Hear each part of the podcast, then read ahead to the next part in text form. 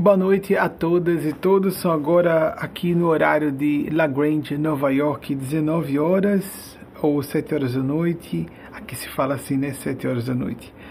É, ou 7 horas depois de meio-dia.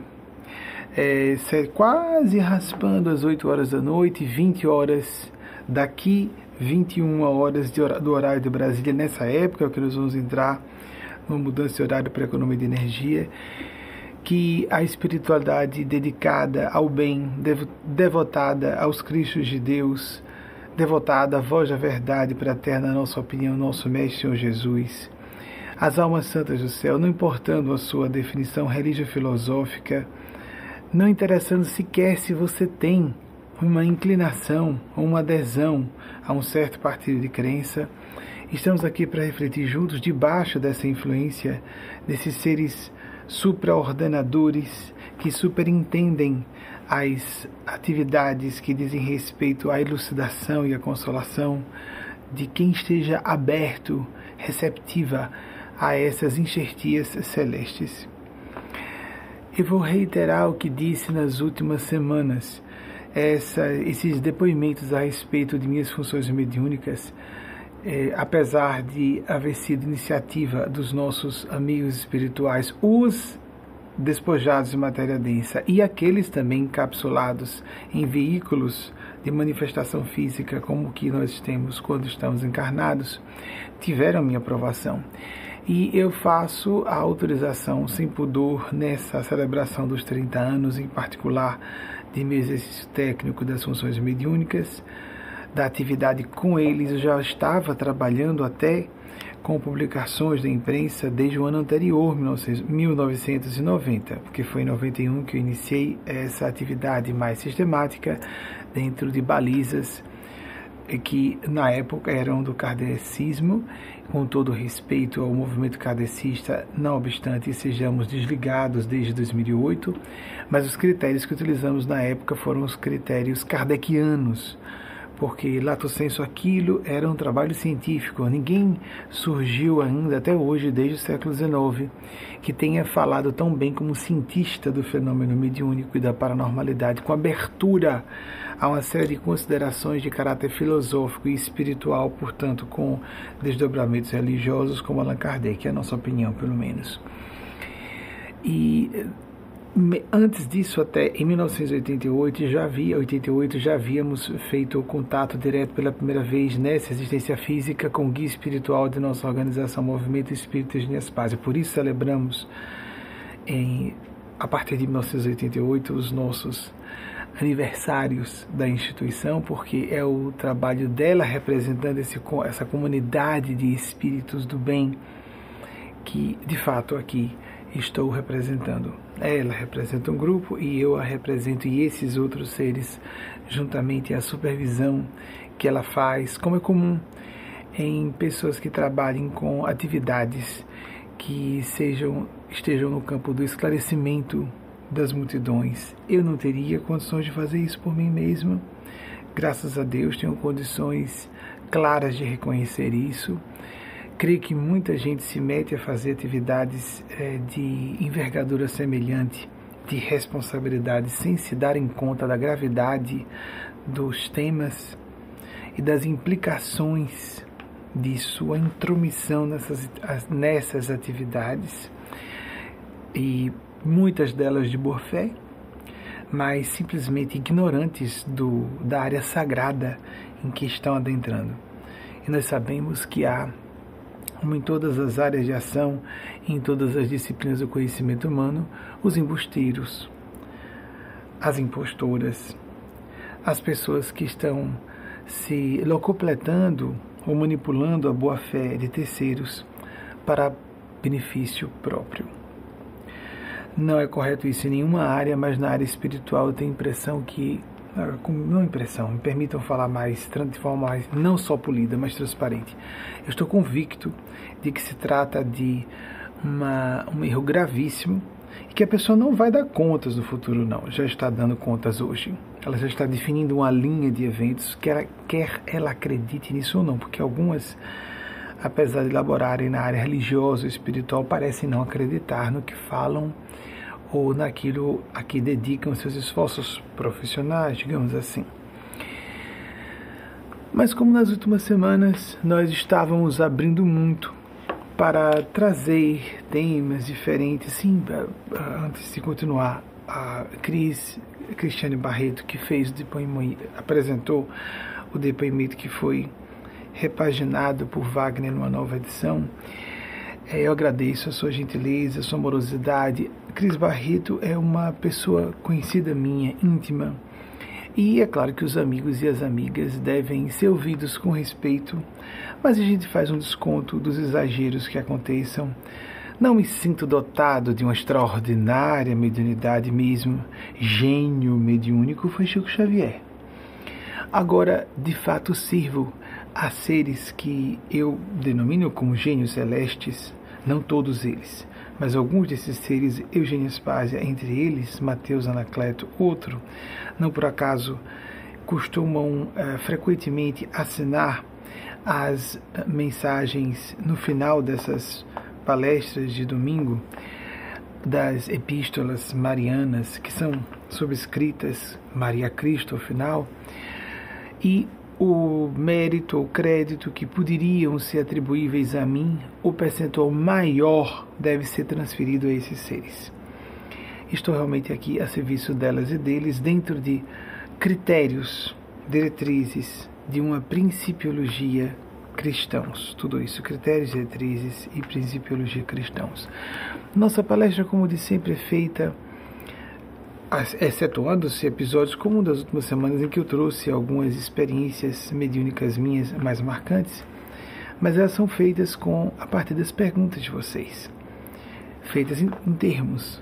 Eu sou influenciado por esses amigos espirituais, embora esteja à frente, mas fico aqui bastante ativo na interação com elas e com eles, para que possa oferecer o melhor de acordo com linhas gerais de interesse, não só da plateia presencial, perdão, a plateia em tempo real, mas também aquelas pessoas, em sua maior parte, que vão assistir nos dias seguintes, como só ocorrer nas redes sociais e de um modo geral, a tendência dominante é essa, que as pessoas vão fazendo de acordo com o seu alvedrio pessoal, o seu gosto pessoal, de acordo com suas prioridades. Organizem a sua semana para participarem desse momento. Há um pequeno desperdício para quem crê na realidade desse fenômeno é que o fazermos em tempo real ah, existe uma mística da criação de uma alavanca psíquica que nos catapulta ou pode propiciar essa esse projetar-nos para frente, para cima, que ao assistirmos não sendo ao vivo, não é exatamente a mesma coisa. Mas compreendemos os, as prioridades das pessoas e fica disponibilizado em nosso canal YouTube. Raramente tiramos uma palestra do ar, não sei quando o Espírito de Nespásia, em 2018, em nome do Conselho de Anciães Sábios que ela representa no domínio excelso de vida, solicitou que as palestras na íntegra fossem retiradas. No início desse ano, outro grupo de palestras foi retirado do ar. De vez em quando, algumas coisas são suspensas, porque eles consideraram que alguns ensaios, experimentações de digressões que fiz sobre certos temas polêmicos não eram mais cabíveis estarem expostas ao grande público. Isso, obviamente, eu estou sempre sujeito, todos nós estamos sujeitos e sujeitas a acontecer novamente. Esperemos que isso não torne a ocorrer. De 2018 para cá, praticamente todas as palestras estão publicadas na íntegra. E uh, vários trechos saíram do ar, etc. Então foi uma reformulação que esse conjunto de espíritos, também com participação de pessoas no plano físico, que deram ideias, etc. Então, nesse diálogo intermundos ou interdimensões, nós fizemos uma modificação do que estaria disponível no nossos, nos nossos, não só no site, mas nas nossas redes sociais, o que fica mais seguramente, eh, não completamente seguro, mas o que é mais garantido continuar no ar é o material escrito. Mas, por exemplo, eu iniciei vários romances que foram tirados do ar, vários, vários no correr das últimas duas décadas em particular, de 99 para cá. Ficaram poucos deles e alguns como ensaios de crônicas, mas isso não foi autorizado ficar no ar. Então vou abrir para a pergunta de vocês, a primeira selecionada por nossa equipe preparada para isso. Existem três pessoas que estão fazendo essa seleção.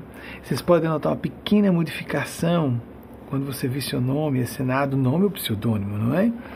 Seu nome assinado, uma arrumação melhor do texto, é porque nós temos uma equipe preparada para fazer isso, para que fique mais arrumado sua, o seu pensamento, fique mais claro, sejam retirados eventuais erros de português e nós tenhamos uma interação de melhor qualidade.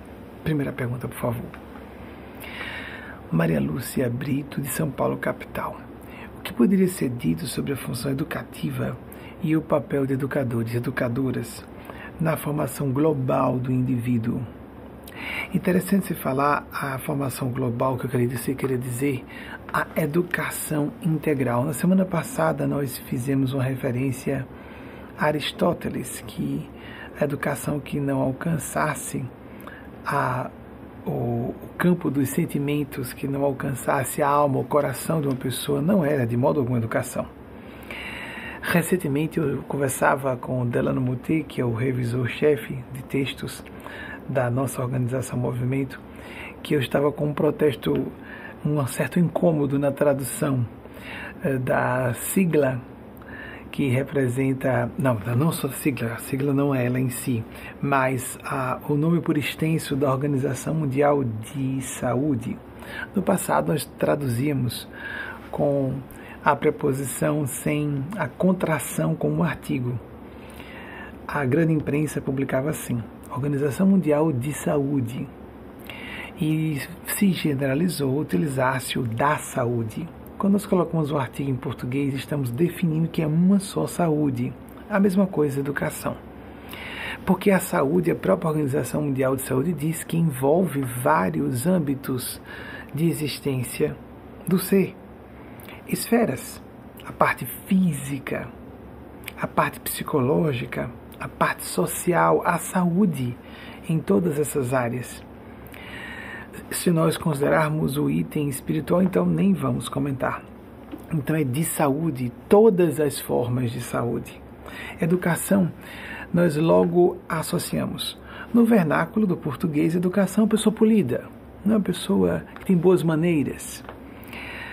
Num sentido mais profundo, ou de maneira mais formal, consideramos que seja a instrução acadêmica. Para quem chegou ao nível superior e passou dele, como Cristiane Barreto há pouco, ou quem não chegou a isso, mas a instrução intelectual formal e outras formas de instrução ou educação intelectual que não estão no âmbito da instrução, assim como a educação para os relacionamentos interpessoais. Amigas, amigos, quantas vezes vocês tomaram aulas a respeito de como nos relacionar com as pessoas? Como solucionar conflitos? Como enfrentar crises existenciais? Como priorizar o essencial em nossas vidas? Vocês notam como nossa educação hoje é muito deficiente? Nós nos refinamos em fazer a educação das pessoas no item instrução formal completamente balizada nos aspectos científicos. Paradoxalmente, ou talvez não tão paradoxalmente, porque é uma, um reflexo dos eventos e dos desequilíbrios que ciclicamente a nossa civilização e a nossa cultura atravessam, começamos a viver uma época de negacionismo da ciência, o que é absurdo. Mas isso vem à tona para que nós percebamos outras maneiras de negacionismo, como os nossos mestres e mestres espirituais têm deixado claro nas nossas últimas preleções, e temos falado algum tempo em nome deles a respeito disso. Negar a transcendentalidade a nossa inclinação natural à vivência de estados alterados de consciência. Até a nossa neurofisiologia foi constituída para isso. A falta de as pessoas fazerem isso de maneira construtiva, com finalidades autoeducativas, porque depois de uma certa idade a pessoa tem que ter funções autoeducadoras, sobremaneira já adultos e adultas, um adulto, uma adulta, como Cristiane Barreto, escolhendo fazer a pós-graduação ou não, ou para, perdão, o pós-doc, ou ficar só no doutorado, são, são escolhas bem de foro íntimo e que podem estar mais ou menos certas e cada vez que uma pessoa adentra níveis mais altos de titulação, mais o trabalho da educação tem participação maior do educando ou educanda do que dos orientadores. Deixam de ser orientadoras, professores e professoras apenas, para serem facilitadores, facilitadoras do processo de educação que o próprio indivíduo estabelece para si, inclusive porque o indivíduo, numa dissertação de mestrado ou numa apresentação de tese de doutorado, já pode estar produzindo ciência. Portanto, apresentando alguma coisa que o orientador ou orientadora do, da, da dissertação de mestrado ou da do próprio, a própria condição de mestrando de alguém ou de doutorando ou doutoranda, essa situação já é de produção de um conhecimento novo, pode não ser ciência, pode ser uma área mais acadêmica e menos científica. Desculpem fazer essa distinção, pode ser preconceituosa, mas há elementos há pessoas que são bastante rigorosas no conceito de ciência.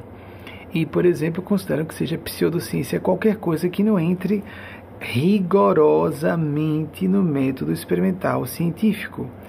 E elas podem estar parcialmente certas, não digo de todo certas, porque nós não podemos ignorar o que acontece no âmbito da física de subpartículas, o infinitamente pequeno, a física quântica, nem a física do infinitamente grande do macrocosmo, a astrofísica, que revelam ambas que a matemática e as leis, as leis naturais, as leis da física, que parecem tão imutáveis e tão universais, não são tão imutáveis ou universais assim.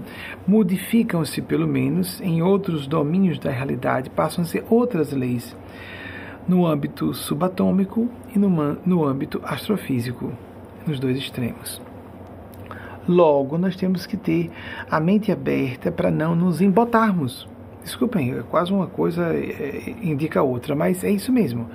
Às vezes, ter mente aberta tem, tem uma conotação pejorativa, né? Pessoa muito mente aberta, né? meio abilolada, meio destrambelhada no pensar, aprimorado. Não, se uma pessoa receptiva percebeu o assombro, Albert Einstein disse que esse, o último mistério nós nunca conseguiríamos devassar, porque ele tinha inteligência bastante para compreender que a inteligência humana tem limites.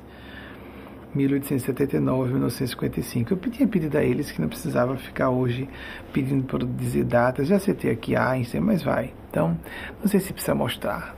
Não precisam, não precisam colocar Einstein, não, que eu já citei algumas vezes aqui essa capacidade de nos assombrar, de perceber que a cognição humana tem limites, deve nos trazer uma experiência não só de humildade, mas de lucidez. E não dizer que o que não se encaixa nos meus paradigmas de entendimento da realidade não deve existir. Isso, isso é uma conclusão obtusa. Isso é uma revelação de pouco conhecimento e de pouca autocrítica falha a metacognição, a capacidade de saber até onde vai a sua capacidade de perceber, elaborar informações e chegar a certas inferências. E todas e todos temos limitações. Por isso eu sou um pouco cabreiro sobre a pessoa concluir que Deus não existe por causa de algumas conclusões a que a pessoa chega sobre isso não entendi, isso parece sem sentido, logo Deus não existe. Em vez de pensar, logo eu não estou entendendo o que é. Porque é natural que eu, com inteligência humana com limites, a não ser que a pessoa julgue que sua inteligência não tem limites. E que os próximos séculos não trarão novas descobertas científicas, novas experiências artísticas, místicas, e que nós encerramos o desenvolvimento da cultura humana. Nós vamos cair nesse tipo de presunção barbaramente obtusa, estúpida, bizonha, eu creio que não é sensato nem inteligente. nem demonstra que a pessoa está utilizando bem sua cultura. É muito comum que a pessoa faça isso. Por que concluiu que Deus não existe? Porque se Deus existisse, aí então são certos parâmetros de juízo de valor que são pessoais, são subjetivos. Eu acho que se Deus existisse, é mesmo, já que na sua cabeça, para Deus existir tal coisa não deveria ocorrer, então Deus não existe? A gente não cogita primeiro que nossa inteligência é limitada para não compreender?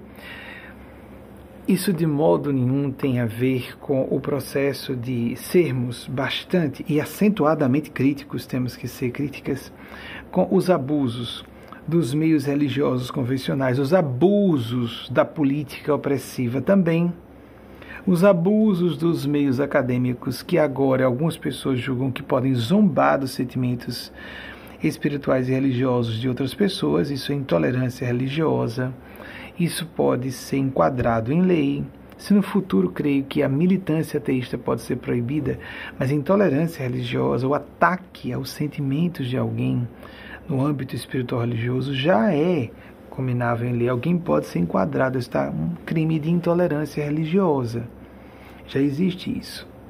Apenas quando na semana passada falei que vai ser enquadrável lei no futuro, vai haver o tipo legal de proibir como crime a militância ateísta para que não aconteça o que aconteceu na China e no, na União Soviética. Desculpem reiterar os que já nos acompanharam falando sobre isso. É porque Adolf Hitler, apesar de ter sido a besta que foi, ele só, só conseguiu matar de patrício 6 milhões de pessoas. Quando se vai estudar o assunto de grandes genocidas da história da humanidade, Hitler era ocultista, até acreditava em alguma coisa, não se sabe se Deus.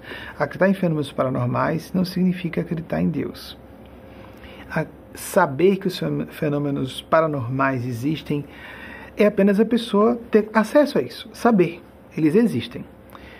Diferentemente de concluir que existe um mundo espiritual, quando a pessoa vai estudar fundo, começa a perceber que há fenômenos que só podem ser explicáveis assim e da existência de Deus. Mas nós vemos que dois outros líderes do século XX conseguiram, dos seus próprios conterrâneos, dos seus próprios compatriotas, pessoas, portanto, que estavam debaixo do seu governo, como na mensagem semana passada foi aqui publicado, conseguiram matar muito mais gente conseguiram ser responsáveis, responsáveis pela eliminação de vidas humanas em escala muito maior do que Adolf Hitler, considerando sobremaneira o, o quesito cidadãos do próprio país que governavam. Stalin foi responsável por aproximadamente 20 milhões de mortes de pessoas que eram opositores do seu regime. E Mao Tse Tung há uma, uma variaçãozinha entre 70 e 100 milhões de pessoas que foram mortas durante seu regime. E vejam, pode ser regime também, o regime político que era de perfil totalitário, mas com a base ateia materialista. Se a religião é obscurantista, dogmática, opressiva, pode ser assim, monstruosa como nós vimos na história das religiões e ainda hoje, a política também pode. Nós, seres humanos, podemos degradar tudo ou sublimar, dependendo das escolhas espirituais, de filosofia de vida que façamos. E uma pessoa até pode ser bastante decente, distingamos aqui de novo, vamos reiterar a pessoa pode ser muito decente, responsável, honesta, idealista, sendo ateia. Eu não estou fazendo um ataque a todas as pessoas que seja de modo algum. Aqui não é um ataque, é uma crítica, não é uma análise de ideias. Mas essa militância pejada de zombaria, de desdém com as coisas sagradas, por uma vinculação grosseira, superficial, precária, é um raciocínio precário, de dogmatismo religioso e fundamentalismo, extremismo religioso com espiritualidade de Deus. Essa vinculação é pobre, mas é perigosa e diabólica. Primeiro, porque enlouquece pessoas e as induz ao suicídio. Muitas, muitas, em grande escala. E não só o suicídio direto ou loucura completa, o que é exatamente loucura hoje? Cada vez mais se percebe que uh, por não haver quem possa estabelecer o referencial normalidade para dizer saindo de tal ou qual margem de conduta, etc., ou de forma de pensar e sentir, uma pessoa é anômala. Tem uma anomalia psicológica ou psiquiátrica. Cada vez mais sabe-se que isso é cultural, isso é subjetivo, isso é completamente impreciso não científico, vocês entendem? Assim nós vamos dizer que é pseudociência, sociologia, história, geografia, psicologia, psiquiatria, porque está tudo assim flutuando num mar de imprecisões. Vocês acham que eu concordo com isso? De jeito nenhum, acho que são ciências. Mas é curioso que pessoas que partem dessas ciências que são consideradas pelos mais rigorosos cientistas matemáticos como não ciências, digam que os assuntos ou as disciplinas relacionadas à parapsicologia, etnologia, antropologia, religião comparada, essas disciplinas que trabalham com assuntos muito complexos, muito subjetivos, sejam pseudociência. Geralmente isso é gritado da parte de academias que não são consideradas também ciência no sentido rigoroso da palavra, a acepção mais rigorosa da palavra. As contradições do ser humano, geralmente a projeção dos seus problemas de incertezas sobre o que as incomoda. Existe muito da biografia da pessoal, a biografia daquela pessoa que está sendo projetada naquele assunto. Então respeitemos. Que alguém é ateu, ateia, é direito da pessoa. Como ter ou não ter essa crença ou aquela outra. O ateísmo é uma crença. Na minha opinião, claramente, para muitas pessoas também. As academias estão cheias de pessoas muito instruídas, muito inteligentes e que estão completamente convictas porque se sentem informadas da existência da espiritualidade e de Deus. De não só gênios celestes ou de outras civilizações, comunidades superiores em faixas mais altas de consciência do nosso próprio orbe ou de outros universos, multiversos. Isso que parece que as pessoas riem com desdém, cantinho de boca. Bem, é melhor que a pessoa leia um pouco mais. É bom que a pessoa se informe para não ser leviana, não dizer asneiras. Né? Que a gente possa brincar um pouquinho de ser satírico.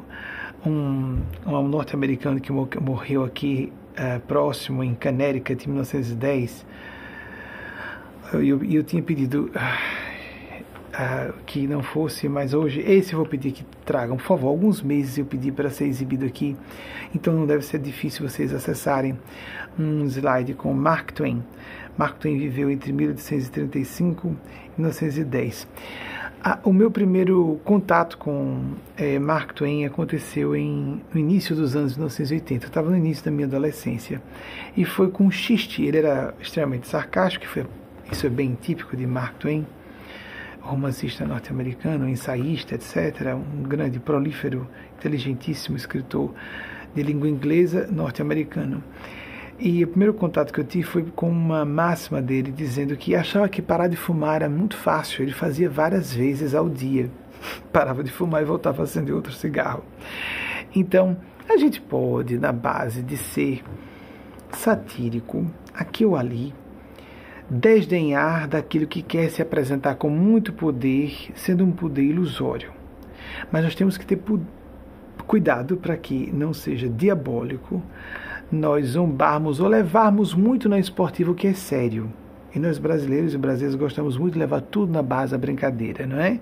E alguns assuntos não merecem humor, merecem um sentimento de horror aquilo que aqui Jung fez referência de nós não aceitarmos de modo nenhum e não só declarar publicamente um repúdio, mas reagir, tomar providências para que alguém que esteja numa governança nacional, por exemplo, e que esteja sendo responsável pela morte de muita gente, é, seja retirado do poder, por exemplo. Não sei se isso é apropriado dizer, oportuno lembrar mais uma vez. Eu não gosto de tratar do assunto de política porque não é nossa responsabilidade.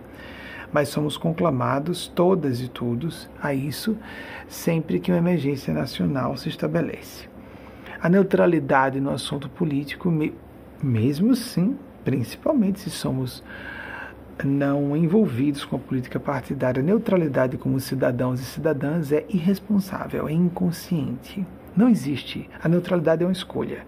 É, é compactuarmos com o que está acontecendo, é sermos coniventes. não só complacentes, mas estamos sendo coniventes, cúmplices do que está acontecendo. É simples assim.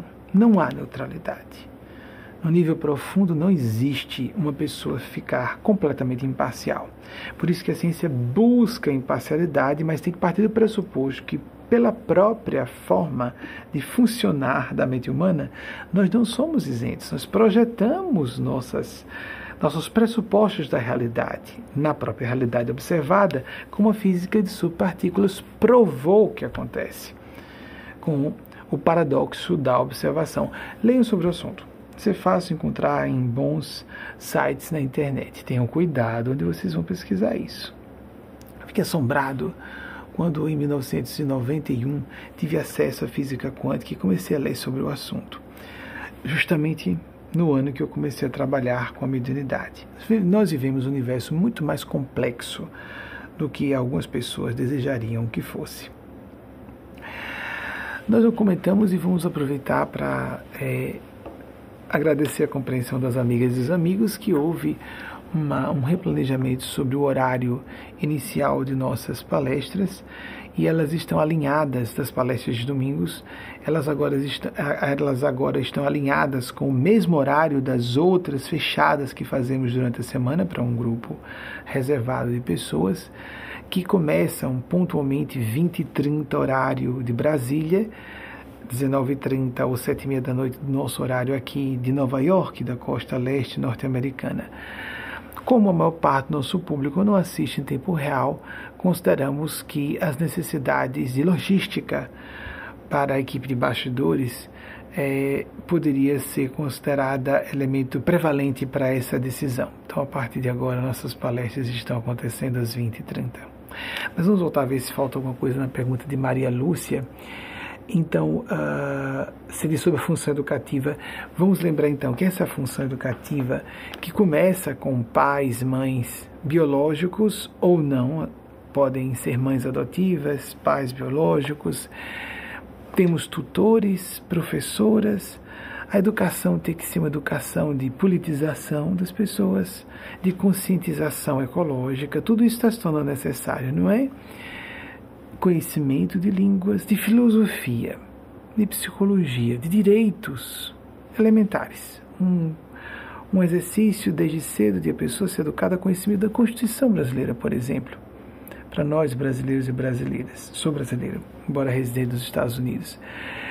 Nós, brasileiros e brasileiras, embora aqui nós devamos conhecer as leis locais, se estamos residindo em território, em solo estrangeiro e me sinto de alma como brasileiro, não me sinto frustrado, sou um imigrante aqui de, de forma consciente, me sinto ligado ao Brasil, mas vim para cá, fora do governo do meu gosto pessoal, mesmo, mesmo. É, as pessoas mais íntimas minhas acompanharam minhas confidências nas últimas décadas e quando tive uma ou outra precognição, e não foram poucas, a respeito de vir para cá, eu contestei todas elas, mas também não quis ser impertinente quando as evidências foram acachapantes de que eu deveria aceitar essa proposição da espiritualidade maior que representa Deus, porque sempre é uma proposição. Os seres que representam a divindade respeitam o nosso livre-arbítrio. Atenção, atenção. Livre-arbítrio discernimento são valores universalmente aceitos por seres em qualquer escala evolutiva, da humana para cima, por seres que sejam devotados ao bem, e o bem necessariamente está vinculado, atrelado ao bem comum. Muito bem. Esse trabalho de educação que vai se ampliar no correr dos próximos decênios, agora, por exemplo, a urgência grave de educar crianças e jovens para a responsabilidade ecológica ou ambiental. E o que não está sendo feito em sala de aula está sendo feito pela imprensa, etc. A imprensa lúcida nos ajuda muito nesse particular. Educação religiosa deveria ser educação espiritual. Na nossa proposta, é mote da nossa organização Movimento Espiritualidade com ou sem religião. Se uma pessoa Normalmente, educação religiosa é a pessoa entrar num colégio católico ou de uma certa linha das igrejas reformadas protestantes. Essa palavra não é considerada correta, mas é historicamente correta.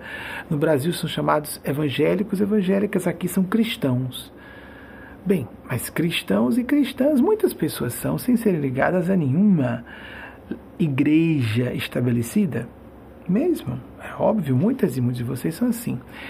Os milenares são uma pesquisa a que tive acesso há alguns anos já declaravam na época que 72% deles, na pesquisa de alguns anos, tem pelo menos 10 anos isso, que eles se declaravam espirituais, mas não religiosos. E nós adicionamos a isso, foi baseado nessa pesquisa que os espíritos disseram, ainda está incompleto. Nós devemos dizer que as pessoas devem buscar espiritualidade sem religião, que significa uma reação às, às atitudes e postulações retrógradas, realmente de todo obsoletas, prejudiciais ao indivíduo, de certas doutrinas rígidas de interpretação de exegese fechada de textos sagrados que comprometem o bem-estar e mesmo a espiritualidade das pessoas, engessa a forma de pensar e sentir e fomenta a hipocrisia. Essa reação é muito justa em todos os ambientes. Tudo que nos uh, amarra o pensar e o sentir livres não é de Deus. Então, sem religião, mas há pessoas que dentro das religiões formalmente organizadas se sentem bem. E isso não está errado também. Então, mas, mas a vivência da espiritualidade, não a obediência a dogmas, isso é muito ruim. Quando falamos sobre o excesso da militância zombeteira, nem a militância aceita, muito menos o desdém ou a zombaria com assuntos sagrados, porque é errado zombar de LGBTs, de mulheres, de negros ou negras, mulatos, mulatas, mas pode-se zombar, e porque estamos desrespeitando sentimentos das pessoas e dignidade pessoal. E porque pode-se zombar do que há de mais sagrado para pessoas que levam a sério a espiritualidade, como a sua religião ou os seus sentimentos espirituais, a sua convicção na existência do mundo espiritual de Deus. Por quê? vai haver exceção justamente no que há de mais sagrado para essas pessoas. Estou inclusa, estou incluso nessas pessoas, né? por causa no sentido de pessoa. Não sou transgênero. Se tiver alguma suspeita sobre isso, traga vocês a público. Não se preocupem, sou da comunidade LGBT. Sou homossexual assumido desde 2008, no mesmo ano em que nos desligamos do movimento espírita. Acredito que pessoas homossexuais deveriam assumir-se publicamente em vez de se disfarçarem de heterossexuais, viverem de casamentos de fachada ou viverem. Blá, blá, blá, blá, dizendo que são celibatários, não são celibatários, são gays que escolheram um caminho que oculta, que são homossexuais apenas, não querendo dizer que todo celibatário seja homossexual que oculta ou está tentando ocultar, que é o dignificar a sua opção por não estar num casamento com pessoa de gênero oposto. E falo que sou homossexual estando num casamento com a mesma pessoa desde 2009. Só não era um casamento no civil porque não existia na, na legislação para pátria o casamento civil. Mas na mesma data, 21 de junho de 2009, em que nos casamos na solenidade, portanto fizemos o casamento com testemunhas, numa, numa reunião não só social, mas religiosa, espiritual, religiosa nesse sentido amplo. Já estávamos desligados do movimento espírita mais uma vez, com todo respeito ao kardecismo, apenas quem é kardecista mais rigoroso sabe que estamos falando de uma maneira diferente do que a doutrina espírita determina. Não estamos ligados a nenhuma doutrina cristã, somos ligados ao cristianismo. Nenhuma das diversas doutrinas cristãs, evangélicas, a kardecista, a católica, embora respeitemos, acabei de dizer, em nome deles e delas, com ou sem religião. Em 2009, no dia 21 de junho, fizemos essa solenidade. Em 2013, quatro anos depois, no mesmo dia, formalizamos porque já havia autorização do direito pátrio para a formalização no civil, casamento, do casamento civil igualitário. Eu acredito que prestamos um serviço porque isso fomenta suicídios, mais uma vez. Violência contra LGBTs e o suicídio, o movimento autodestrutivo por parte de LGBTs, adolescentes, crianças que ouvem dos próprios pais e mães e de religiosos ou de tutores, professoras, que aquilo é uma abominação, que aquilo é contra a vontade de Deus. E lembremos que tudo isso é interpretação dos textos sagrados. Não está propriamente determinado por Deus isso, mas não está mesmo. Porque se nós pegarmos certos textos, mas está aqui, vou mostrar você em Deuteronômio, em Paulo, nós temos até ali textos que deixam bem claro que a escravidão é autorizada esse tipo de abordagem primária que soa para muita gente como má fé, essa pessoa não pode estar falando isso sério. Muita gente relativamente instruída ou esclarecida começa a notar, ou adolescentes um pouco mais críticos, a pessoa não pode estar falando sério que ela está pegando ao pé da letra um texto escrito há séculos e dizer que isso tem que ser aplicado rigorosamente hoje. E por que outros trechos da Bíblia não são aplicados? É lógico, isso é fácil de acessar. Então, se a pessoa respeita realmente a Bíblia, ela não pode interpretar ao pé da letra, senão ela vai ter que dizer que escravidão está certo, que mulheres têm que ficar caladas nas igrejas. Não há essa dizer, eu sou cristão, por isso sou contra a homossexualidade. Lave sua boca para falar de Jesus lave sua alma para se dizer seguidor, seguidora de Jesus. Jesus estava a favor de todas as minorias e párias sociais e estava combatendo ardorosamente. Leiam os quatro evangelhos clássicos, os que estão inclusos na Bíblia Católica e nas versões evangélicas da Bíblia.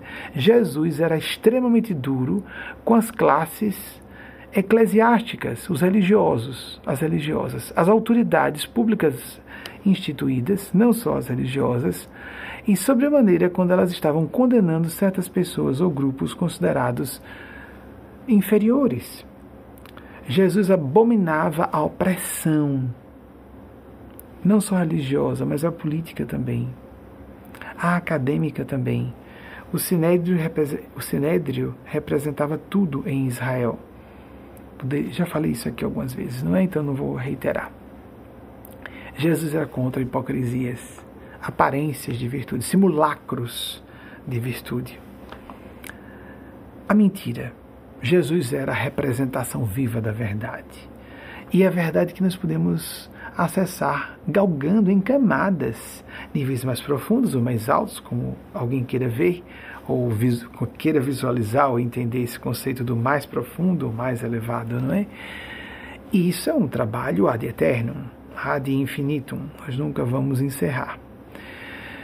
Então fiquemos atentos, atentas, que o trabalho de educação deve incluir tudo que pudermos que represente de fato a completude e a complexidade da condição humanas, condição humana, completude e complexidade humanas, artes, filosofia, psicologia, cidadania, espiritualidade tudo isso vai ser necessário. No futuro vai ser considerado obrigatório, mas nunca pregação religiosa de uma certa doutrina em detrimento de outras. As crianças e adolescentes serão apresentadas e apresentados a opções diversas e linhas gerais, o que Aldous Huxley chamou de filosofia perene, a essência de todas as religio-filosofias.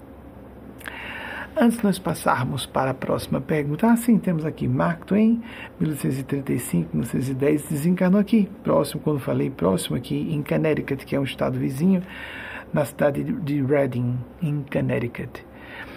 Antes de nós passarmos para a próxima pergunta de vocês, é, nós teremos agora uma videomensagem produzida por uma de nossas equipes a partir de um trecho de uma psicografia do Espírito de Nespásia recebida por minhas funções mediúnicas e depois um pequeno intervalo de mais três minutinhos para você beber uma aguinha para trocar alguma conversa com alguém ao lado, tirar uma aguinha do seu corpo também. e voltamos, portanto, no espaço de aproximadamente cinco minutos, não passa disso pode colocar um timer no seu celular se você quiser zapear também e o timer quando tocar a gente estará aqui de volta. Não passará disso, não sei exatamente quanto tempo foi essa videomensagem produzida, mas não é isso mesmo, Wagner, estamos com um intervalo de 3 minutos conectado, porque nós teremos um outro quando não tivermos essas videomensagens, não das epístolas subscritas em última instância por Maria Cristo, que são recebidas dos Espíritos Mateus na Cleita de Nespásia, e essas videomensagens encerram as nossas preleções aqui de domingo, não é essa. Eu estou falando dessas que são apresentadas quinzenalmente aqui, da própria Eugênia Spásia.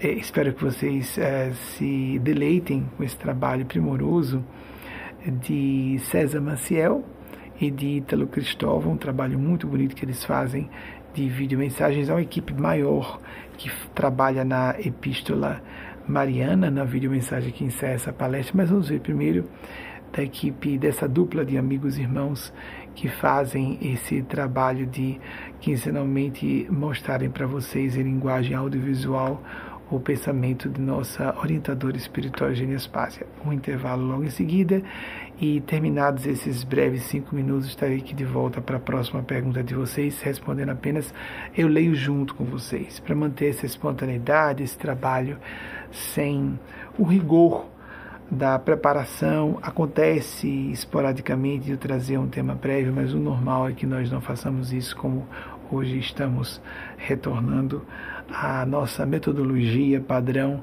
desde que nós começamos esse trabalho na TV hoje já o mais antigo programa da TV brasileira nessa área de espiritualidade, paranormalidade, fenômenos místicos e eventos congêneres desde janeiro de 1994. Voltamos já já. Bem, então, retornando, é, vamos começar com a nossa. Já soube, o pessoal dos bastidores achou importante dizer que está vendo um bug geral no YouTube. Eu não acho muito importante, mas, bem, aqui achou interessante e os espíritos autorizaram. E é, pelo uh, número de. Eles é, vasculharam outros canais, está vendo um, um registro de número de views menor do que o que acontece, do que está acontecendo. Os próprios likes indicam e o movimento no chat. Pediram para avisar, achei que daria para. Nós não estamos muito preocupados com. Seria bom que o público ao vivo fosse maior, mas sempre o nosso público fica maior durante as semanas com as visualizações seguidas. Eles acharam importante dizer que seja. Mesmo porque nosso trabalho aqui não é para a pessoa assistir sozinha.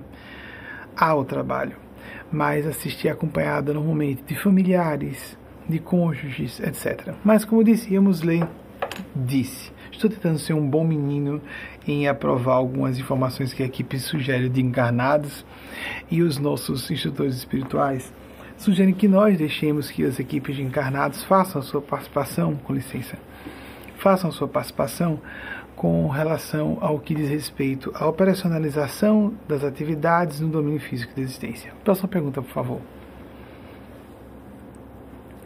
Danilo Damasceno, é, Guaraciaba do Norte, Ceará. Como lidar com a dificuldade de praticar o desapego material? Danilo, quando nós percebemos que o apego material, que pode se manifestar paradoxalmente, não, não só no sentido de quem tem muito pouco, mas de quem tem muito, são as pessoas que mais sofrem tentações de apegos materiais. Quando falamos de apego material na sua acepção mais literal, posses, fortuna, etc. É, finanças em boas condições, não só patrimônio, mas dinheiro livre, etc. Mas existem outras formas de apego materiais que têm certas, uh, certos contornos que nos iludem para parecerem espirituais, mesmo porque alguns deles têm de fato traços espirituais bastante significativos. Por exemplo, o apego à prole.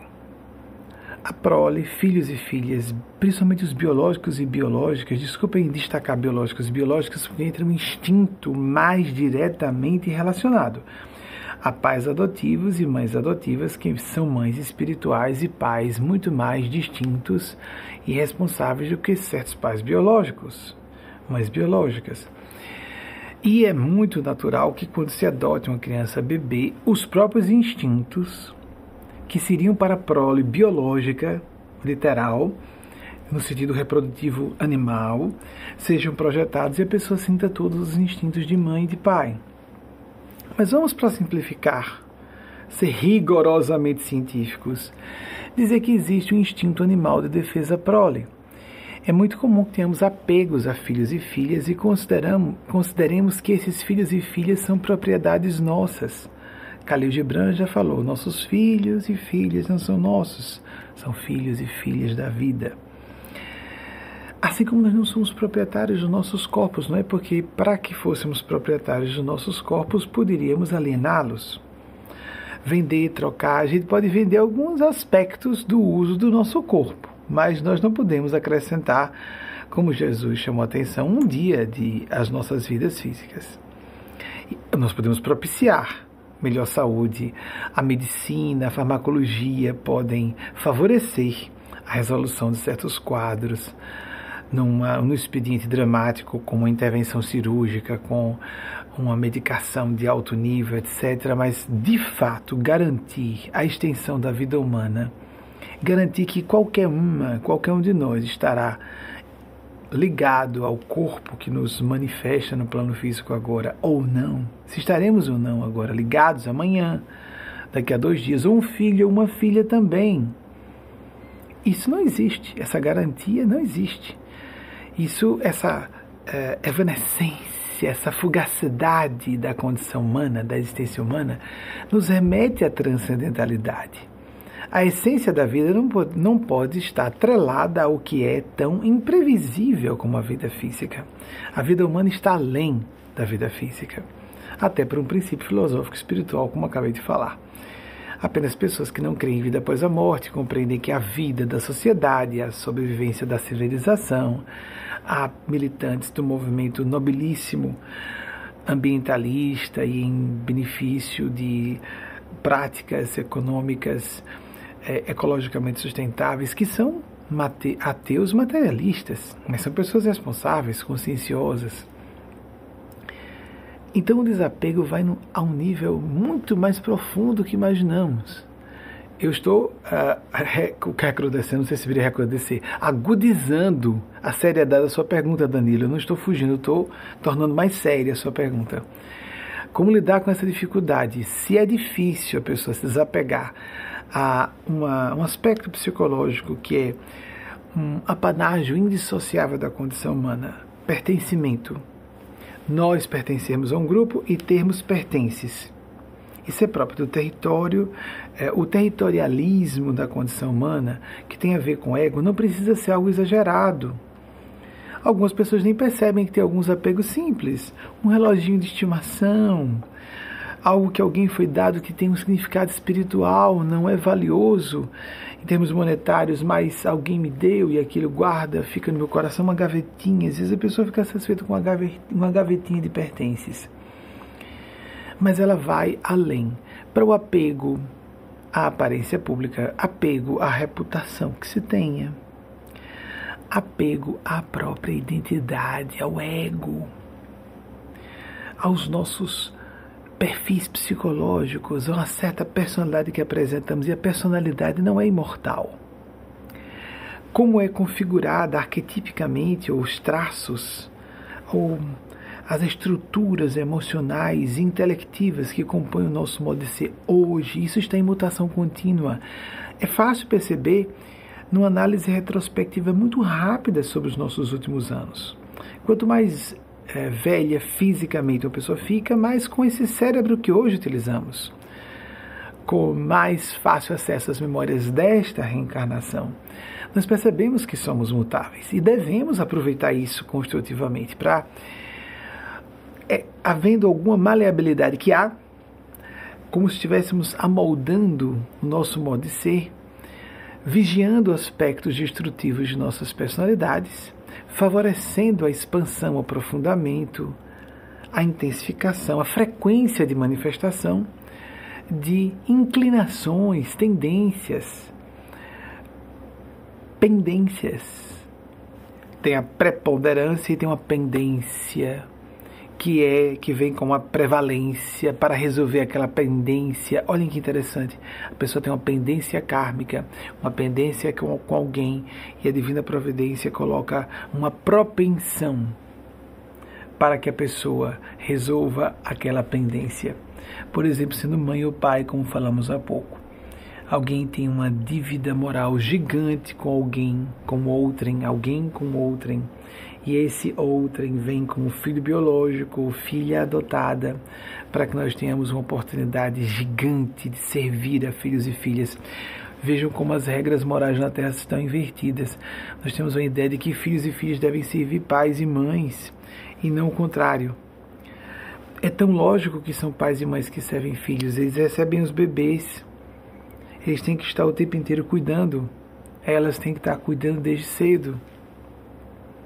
Mas é muito fácil para o moralismo convencional humano estabelecer-se que o respeito e a reverência deve ser para os pais e não primeiramente para os filhos e filhas. É claro que deve haver respeito aos pais e às mães, é óbvio, mas precisou ser estabelecido em lei, inclusive leis religiosas, e que eram leis também, no sentido literal, como no Decálogo de Moisés, honrar pai e mãe, porque tinha que instalar aquela regra no Decálogo, que tanto era uma constituição do povo israelita da época, como também ordens de Deus, misturava-se tudo na época.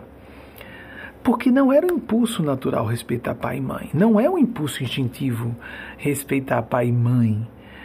O impulso instintivo é cuidar da prole. É o que o reino animal faz. Os machos e fêmeas, quando se reproduzem, vão cuidar da prole, de acordo com algumas espécies, mas as fêmeas, às vezes o casal fica por um tempo enquanto aquela ninhada, por exemplo, de passarinhos está precisando de cuidados. Porque não precisa dizer um pai, uma mãe, que tem um mínimo de consciência, ou respeita até seus instintos, que respeite seus filhos e filhas, porque isso é tão obrigatório que é até instintual. O que se tem que educar as pessoas é que elas respeitem os pais e as mães em retribuição, na medida em que pais e mães estejam respeitando as escolhas e os sentimentos de seus filhos e filhas, sobremaneira quando estão adultos e adultas. Por isso, tanta maldade é perpetrada no seio das famílias em nome de Deus e da religião. Você deve ser heterossexual. A pessoa não tem nem escolha para ser heterossexual se ela for bissexual ou homossexual. O bissexual tem as duas coisas, as duas faces. Pode escolher viver o lado hétero. Você deve ser cisgênero, mas a pessoa é transgênera. Desculpem a flexão feminina, mas nós gostamos de colocar. Mais rigorosamente, dentro do vernáculo, seria pessoa transgênero. Mas é tão importante para mulheres trans ouvirem o A no final. Qual o problema de botarmos isso aqui? A professora a doutora Leilani Ramos nos autorizou, ela como é uma não só professora de português, mas de linguística e com trabalhos de pós-doutorado em português. Ela, graças a Deus ela concordou conosco, senão eu ia sozinho. Porque é uma questão psicológica, os idiomas são vivos, eles são é, mutáveis, mais do que algo como a nossa personalidade, idiomas são arbitrários em vários aspectos. Não uma ciência propriamente conhecer um idioma. Existem muitas subjetividades. É um conhecimento, é uma área acadêmica. Então, nós podemos flexionar, sem dúvida, para uma questão muito mais séria, que é espiritual, psicológica, é moral. Há pessoas que têm a necessidade de serem tratadas pelo gênero com que, elas, com que elas se identificam e não é aquele que lhes foi designado no nascimento.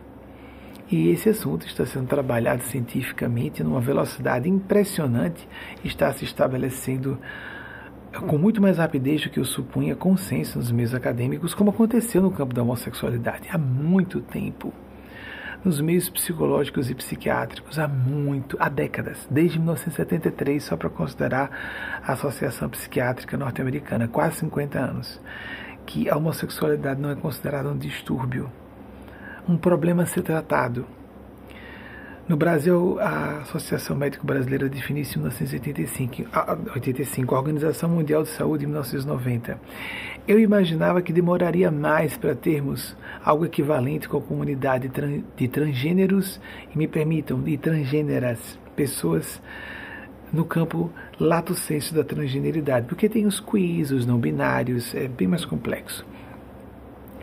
E está acontecendo com velocidade impressionante. Porque nós somos seres em processo de evolução. E as sociedades, a cultura, estão também, sociedade e cultura, em processo de evolução. E vamos nos ajustando a novos costumes. E podem ser bons costumes, sim. A pessoa pode não só ser vulgar, a ideia de que um costume novo é um mau costume, não, isso é tão superficial e soa a má fé, normalmente hipocrisia. Ou uma limitação intelectual da pessoa que não consegue entender que costumes são fenômenos circunstanciais, histórico-culturais, relacionados àquele ambiente, naquela época. Bons costumes têm mais a ver com boas intenções e boa fé. A pessoa pode ser não só vulgar e obscena, mas ela ser perversa e psicopática, sendo moralista e convencional. E uma pessoa pode ser progressista, pode entrar num campo não convencional de atitude e está sendo rigorosamente alinhada com o espírito de ideal bem comum, de serviço a quebrar as estruturas do que oprime pessoas e cerceia-lhes o modo de ser, de sentir e de agir. O maior desapego é o desapego de nós mesmos, de nós próprias. Para em vez de seguirmos ego e gosto ou vontade pessoais, estarmos a serviço de um desígnio divino superior aos nossos caprichos pessoais, ao nosso, à nossa inclinação profundamente destrutiva e autodestrutiva a sermos voluntariosos, voluntariosas. Eu discordo veementemente em nome dos seres que eu represento. Aquela ideia que é muito comum entre autores norte-americanos atualmente, de que a vontade de Deus, a sua vontade é a vontade de Deus. Meu Deus, isso é um delírio. Isso é um delírio. A vontade do ego, os impulsos do ego, as paixões do ego, normalmente são muito contrárias a nosso próprio bem-estar. Não é que é cada uma, eu vou me beneficiar, o resto que se vire. Esse tipo de ilusão, que é o que muita gente partilha, por fora maquia e apresenta uma coisa embelezada, uma máscara social, por dentro eu quero mais a cuidar de mim, o resto que se arrebente.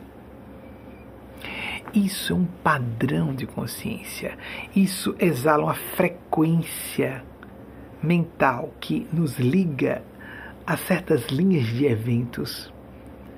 Vai causar ocorrências nefastas em nossas vidas, tão mais nefastas quanto mais for empedernida nossa teimosia em colocar o ego à frente da consciência ou do coração.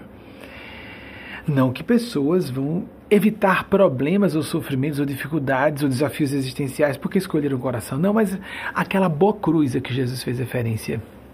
A boa parte. A boa parte é a boa cruz. Uma cruz com a seta que aponta para cima.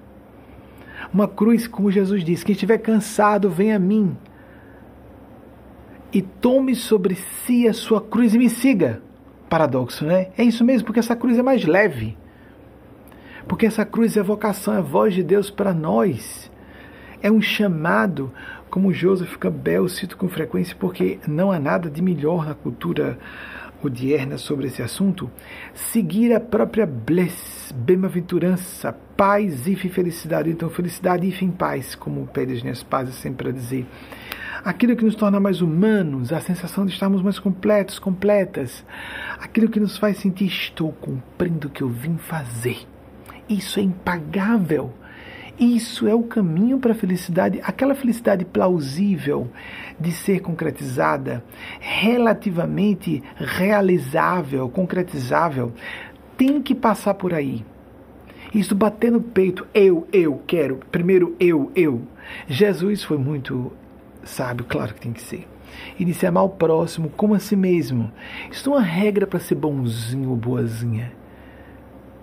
Isso é uma lei de convívio social. Cuidado, trate o outro como você gostaria de ser tratado. É bem mais complexo, porque trata o outro como o outro precisa ser tratado, assim como você quer que o outro trate você como você necessita ser tratado. E não necessidade, mais uma vez, de capricho do ego, mas a necessidade do espírito. Nós muitas vezes abraçamos os nossos inimigos da alma, porque são amigos do nosso ego. Incensam o nosso ego. Nos estimulam vícios. Lembra do clássico que citei na semana passada? O, do, de 1999, Matrix, é um clássico dessa era da modernidade tardia, como tem sido dito por sociólogos. A professora doutora Emma Francis Stone, que está aqui no nosso site, se quiser dar uma olhadinha, eu peço que a equipe de bastidores coloque o link na descrição para o depoimento dela a respeito do trabalho que ela fez conosco em 2011 e com outras. Ela considerou que a nossa organização é uma das quatro grandes religiões do Brasil. Eu achei muito bonitinho da parte dela. Considerei um exagero bonito de uma pessoa que nos levou a sério o nosso trabalho. Nós não somos uma religião, até disse a elas, nós não somos uma religião. Ah, tá certo, vou modificar isso. Não, é a sua visão científica. Você coloca como quiser. É, muito carinho e respeito pela admiração que ela nos. e gratidão pela consideração que ela teve conosco. Então está no link da descrição o depoimento da doutora Emma Francis Stone, que é, é professora doutora em Sociologia das Religiões. Então, o agente Smith, em 1999, na, ela fala sobre modernidade tardia, que a pós-modernidade, a pós-modernidade tem muitos aspectos extremamente destrutivos e de que revelam uma grave uma diabólica possibilidade de extinção de nossa civilização sobre a Terra. Quando eu falei que é perigoso nós induzirmos pessoas ao suicídio quando falamos de ateísmo, é perigoso para quem também faz a militância, porque ela acreditando ou não, existem gênios das trevas, gênios do mal, gênios tenebrosos, gênios diabólicos. Quer a pessoa acredite ou não, ela está sendo alinhada com esses seres que vão utilizá-las e depois, quando acharem por bem, vão entregá-las à força do karma, à lei do retorno. E a espiritualidade superior, a espiritualidade do bem, vai deixar que a lei de justiça se cumpra. Porque são leis de Deus, é o livre-arbítrio. Você escolhe o caminho de fazer mal às pessoas, você vai sofrer consequências. E levar pessoas à desesperança, porque muita gente se desespera. Quando nós zumbamos de religião, de espiritualidade, e elas não têm, quando não têm condições de filtrar o que nós estamos dizendo, não, o professor tem algum trauma na área de religião, a professora ali tem uma questão mal resolvida, mas eu não vou deixar de acreditar em Deus, porque essa pessoa, com tantos títulos e tanta cultura, está dizendo que Deus não existe. É difícil para um adolescente tardio, já que falamos de modernidade tardia, chegando na, numa banca universitária muito jovem ainda, 18, 19 anos, 17 às vezes, enfrentar pessoas com toda toda a experiência de articulação e defesa de ideias, citando um monte de autores, etc., que são simplesmente opiniões. Isso não são informações, são opiniões. Nesse campo de espiritualidade, psicologia, psiquiatria, tudo isso há muito disso, de, por, portanto, comportamento não, atitudes não científicas convencionalmente falando. Nós não podemos apresentar como fatos. Não são fatos, são opiniões, são pareceres. Mas nós podemos trazer, sim, evidências científicas poderosas de que estamos, como a física quântica o faz, mergulhados no oceano de consciência subjacente e que o observador interfere na realidade observada. Como assim? Que o futuro pode causar o passado, que não há objetos, há processos, que tudo está num campo de possibilidades e de probabilidades de possibilidades. Probabilidade de possibilidade de existência. O que, que vocês acham? Fabuloso, fabuloso. Como se vocês fiquem assombrado no melhor sentido da expressão nos dois, e nos dois sentidos, terrificado e maravilhado, porque desconstrói a nossa visão tosca de realidade, né? Eu toco, existe, eu vejo, existe. Se eu não toco, eu não vejo, não existe. Há pessoas ainda que duvidam do perigo da pandemia porque elas não estão vendo o vírus, não é? Então, mas faz o seguinte: se você desrespeita a ciência, não vá ao hospital. Não ocupe o espaço de uma pessoa. Não procure o médico depois, porque você não está vendo a ação dos medicamentos que ah, os profissionais de medicina colocarão.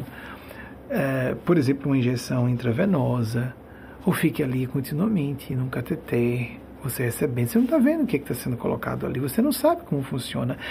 Se você não acredita em vírus e nem na pandemia, quando você contrai Covid, não vá ao hospital. Não, é, não deveria ser assim? Ou então, se nós temos conspiracionismo, como foi dito nas mensagens das semanas passadas, publicadas inclusive subscritas em última análise Maria Cristo. Por que você usa seu aparelho celular? Porque então não há teses conspiracionistas contra o uso da internet. Nós sabemos que é uma vigilância global séria, com questões éticas gravíssimas envolvidas, mas já é sabido, muito bem sabido, há muito tempo se sabia em meios mais informados na área. Mas agora é notório que estamos debaixo de vigilância cerrada e que existe indústria da atenção que está nos observando quais são nossos gostos de compras, etc., por interesses econômicos envolvidos e geopolíticos também. Mas não há tese conspiracionista que diga largue seu celular, não use mais a internet, não é? Mas a internet é utilizada para combater a ciência médica, por exemplo. Então vamos ser coerentes. Você não busque o hospital quando a você adquirir a Covid. Não é dê espaço a pessoas que se vacinaram e se imunizaram. Não deveria ser, feito isso? Na minha opinião, as pessoas deveriam assinar um termo de compromisso que se elas não estão vacinadas, elas não devem ter um leito de hospital se outra pessoa vacinada tiver adoecido. É uma questão de justiça. a comunidade médica é muito generosa, na minha opinião. A legislação dos países nessa área é muito generosa, na minha opinião, complacente.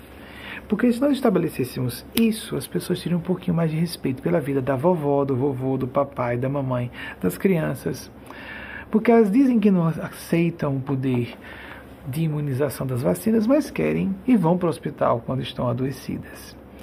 Expondo e também sobrecarregando, expondo a novo contágio, a uma reinfecção, as muitas vezes já é uma reinfecção, e é uma sobrecarga psicológica medonha e profissional os profissionais de saúde. O sistema médico hospitalar. Pessoas com problemas graves, acidentes, enfermidades que demandam, por exemplo, a intervenção cirúrgica imediata, que não podem é, ser submetidas a isso, porque pessoas estão dizendo que vacinas não funcionam. Isso é de uma irresponsabilidade, de uma inconsciência medonha. Nós estamos vendo acontecer isso está aqui nos Estados Unidos, na Europa.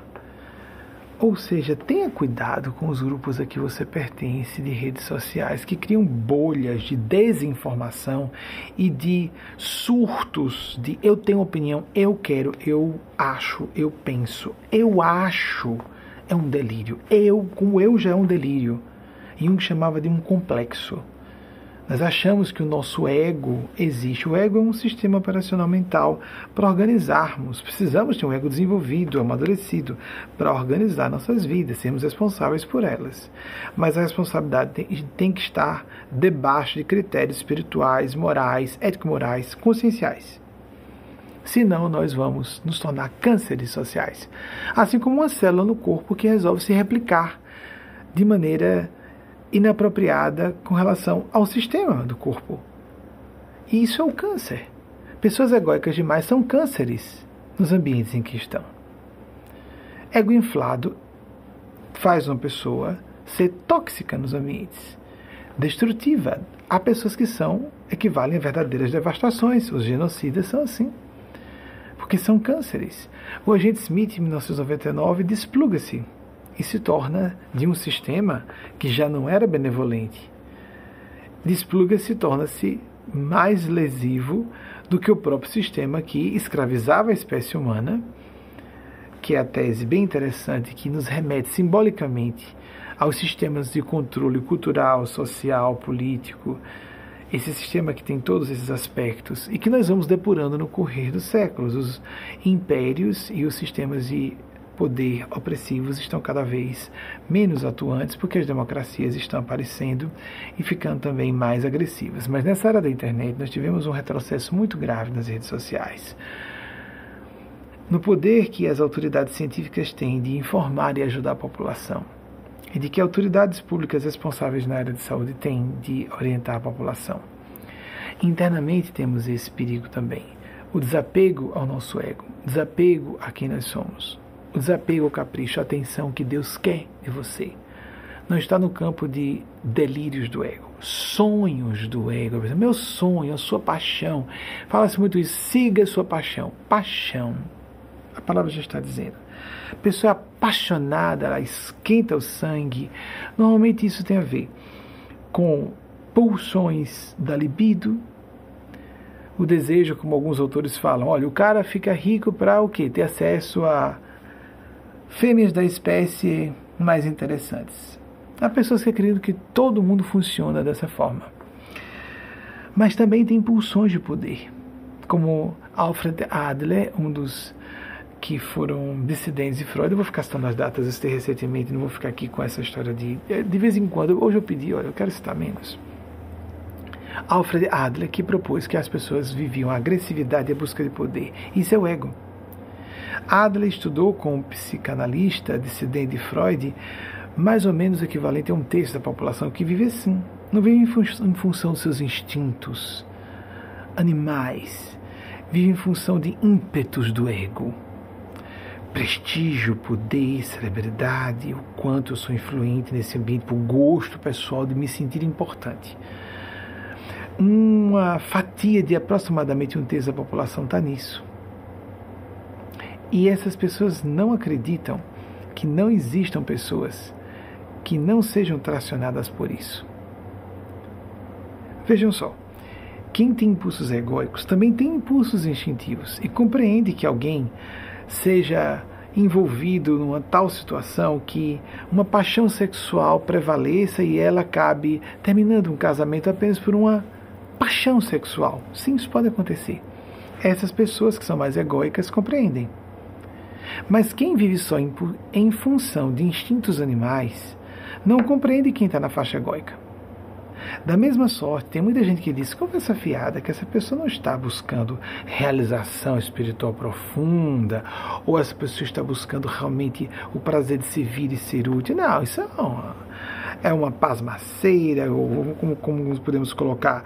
Isso são, são clichês hipócritas, e essa pessoa está querendo passar a imagem do que ela não é há muita gente, não é muita no sentido percentual, é muita gente. Eu tive acesso a muita gente e tenho hoje ainda com mentalidade sinceramente voltada ao ideal.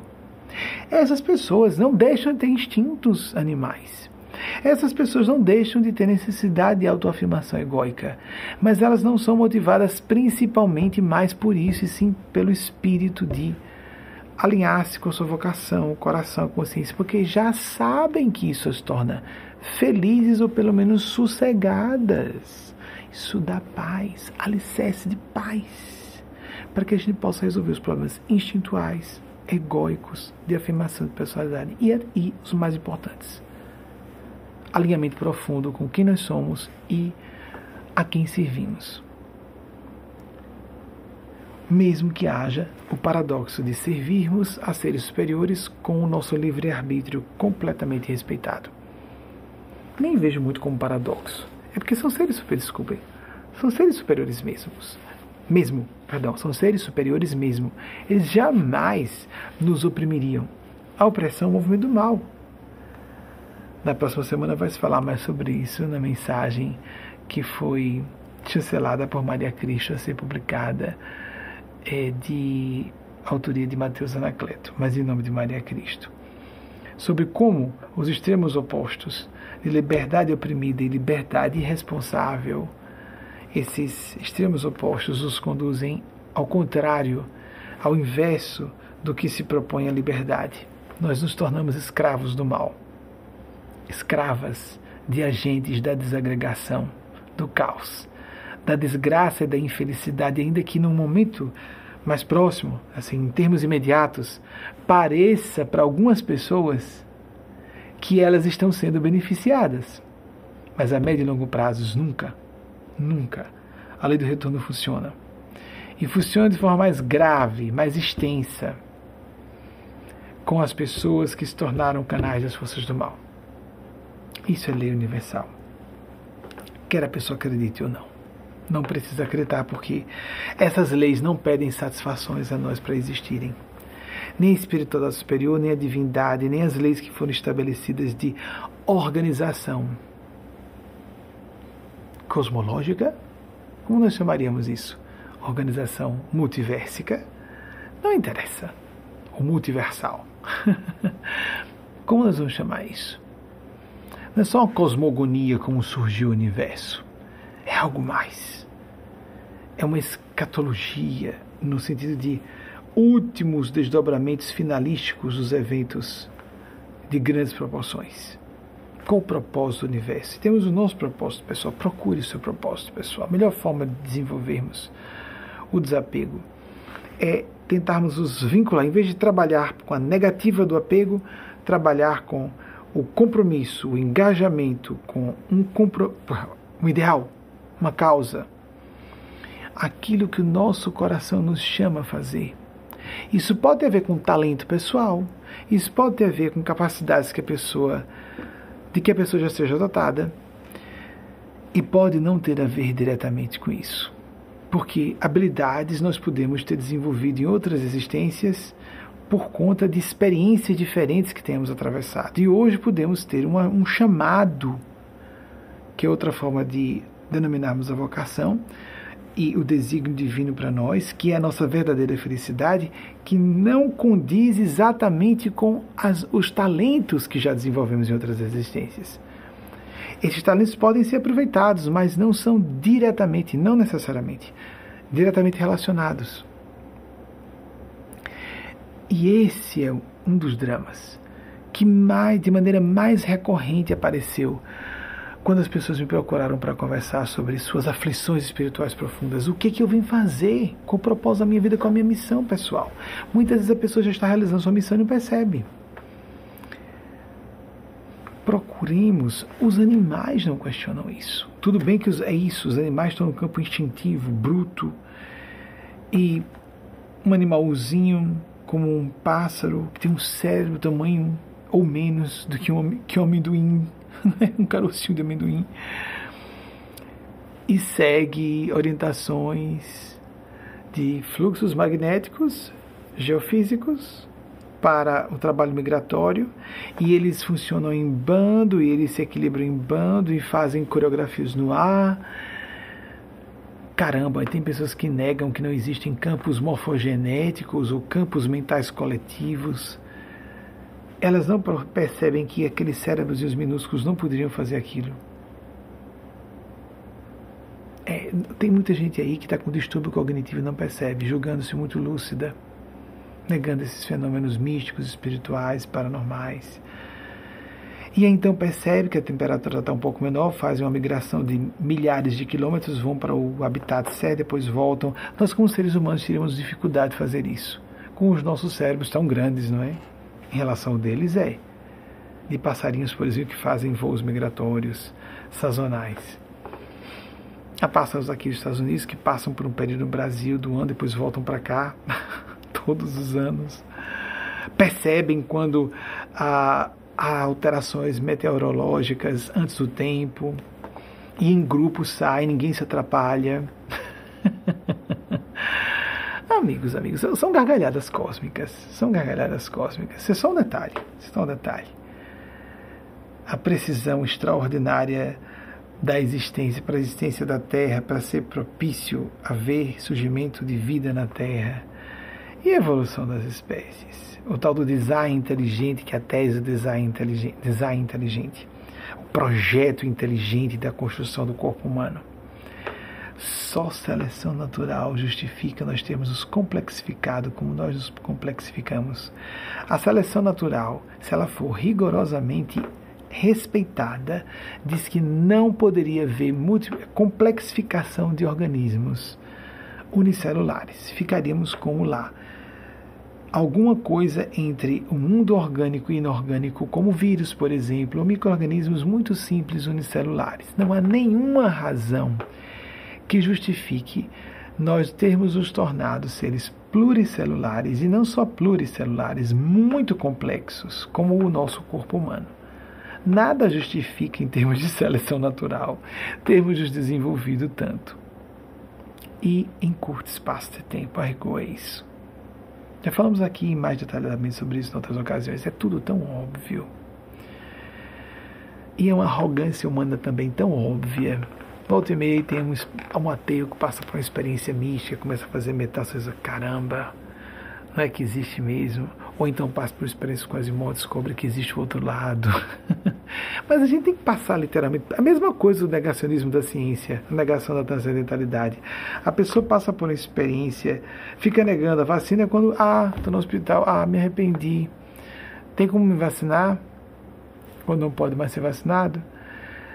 É claro que a pessoa se continua teimosa dizendo que a vacina não existe como um fator que promove imunidade contra o SARS-CoV-2 e suas variantes, mesmo hospitalizadas. Como tem pessoas que passam por experiências místicas e ficam teimando que aquilo ali tem razões ou caminhos de explicação meramente relacionados a as estruturas neurofisiológicas, bioeletroquímicas do nosso centro nervoso, nosso sistema cerebral, por exemplo, só para considerar o cérebro.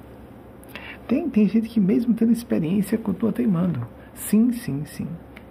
É doutrinação, gente. Nós ficamos bitolados, bitoladas, nós não conseguimos enxergar um palmo à frente do nariz. Quando nós queremos acreditar em alguma coisa, porque nos interessa de alguma forma. No nível profundo, a pessoa gosta de acreditar naquilo, porque convém à sua filosofia de vida ela não ter que dar satisfações a ninguém. nem mesmo a seres superiores, profundamente altruísticos e angelicais. Não, não, não, não. Ela não quer imaginar que suas escolhas, seus pensamentos, seus sentimentos e suas mascarações, suas dissimulações, suas hipocrisias estão sendo observadas e avaliadas. E que elas sofrerão consequências por isso. Vão, mesmo que não acreditem.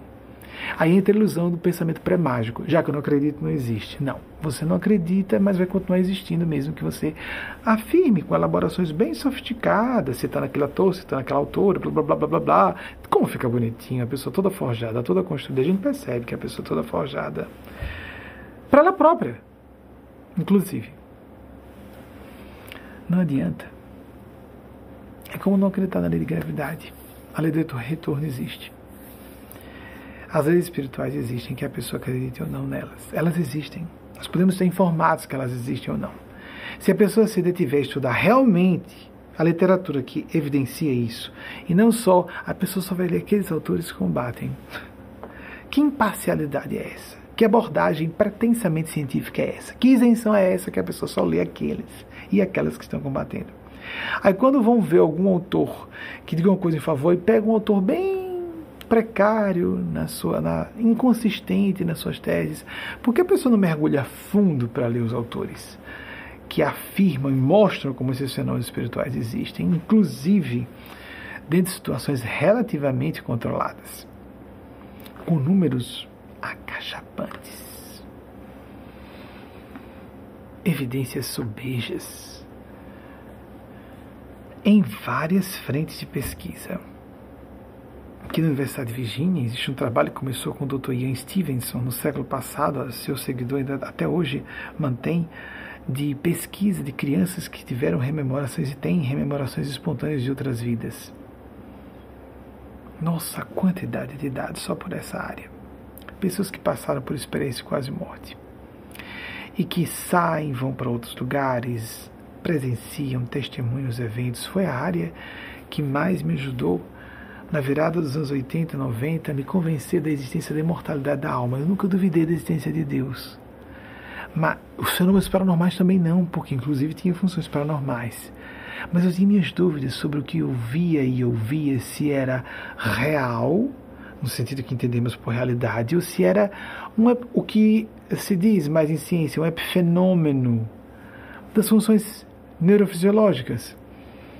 Porque, por ser muito real, a gente não pode é, inferir que se trata de algo real, não é?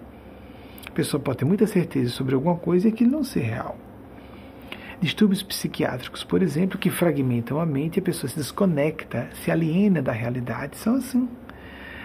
Mas quando eu comecei a observar esses fenômenos, e em vez de sentir minha mente fragmentada ou a percepção da realidade fragmentada, eu senti uma percepção ampliada não só psicológica e moralmente me sentia mais integrado, mas também tinha uma visão mais ampla e profunda da realidade. Em vez de diminuir a lucidez, aumentava.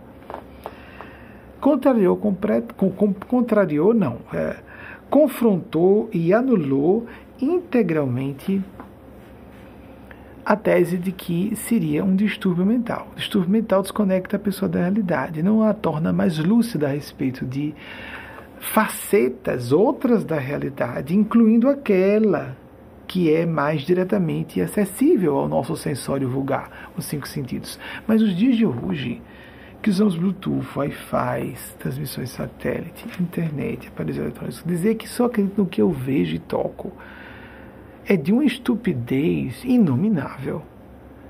Não, não, estou vendo o microscópio, mas olha, tem um cientista lá, está estudando, já verificou quais são as funções desse vírus.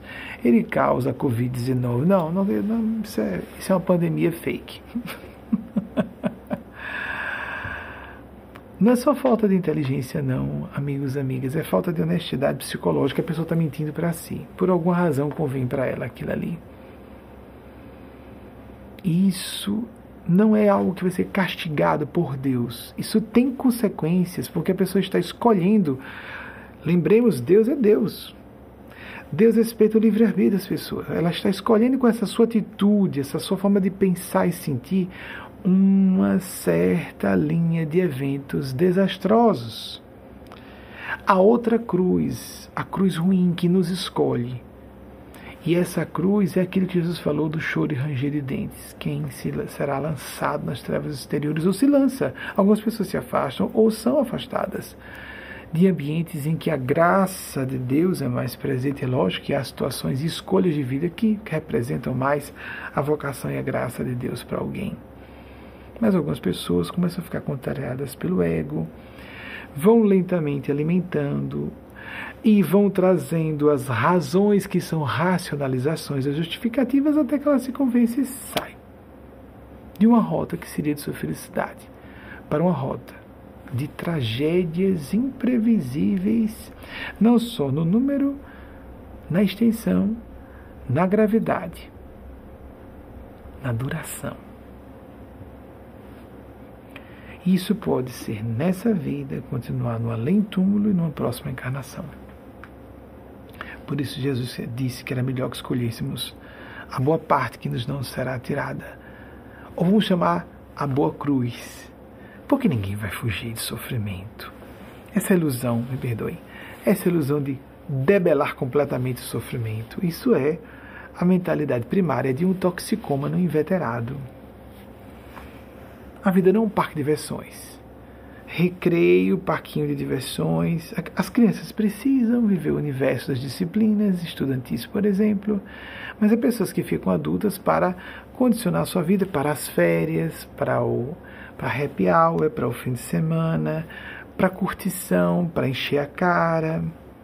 Continuam emocional e moralmente infantis para viverem seus caprichos, que não as tornam mais felizes, as alienam. A pessoa ali está alienada, está dopada, está desconectada da realidade. Está fugindo da desgraça do vazio de sua vida profissional, às vezes familiar e conjugal também, para por um momento, por meios químicos, viver um barato, porque ela não consegue estar em paz, ser feliz sem isso. E ela pode crer que ninguém consegue eu vi muitas vezes na adolescência, vai curtir a vida, mas eu curti quando o que eu quis viver. Eu me recordo de logo o programa de TV, um sujeito disse, mas Benjamin esteve em carnaval, estive, estive em três é, é, celebrações de carnaval na minha adolescência, na época de as festas de clubes, em clubes, não é? Não havia o carnaval de rua como hoje. E fui. Em um deles eu fui um dia só. Em outros três eu fui por pelos quatro dias. E sim, não bebi, não fiz uso de drogas. Se tivesse bebido, diria. Se tivesse feito uso de drogas, diria que não, negaria. Não fiz sexo, poderia ter feito. Não, mas não fiz. Era mais complicado, era homossexual. A gente é, a gente não escolhe, não é? E estava evitando, era a época da AIDS. Então, da AIDS sem nenhum controle e muita gente acha que a AIDS deixou de existir. Não existe cura ainda para a AIDS. Existe um tratamento para soropositivos, como há o tratamento da diabetes. E a pessoa sofre uma série efeitos colaterais, não é simples assim.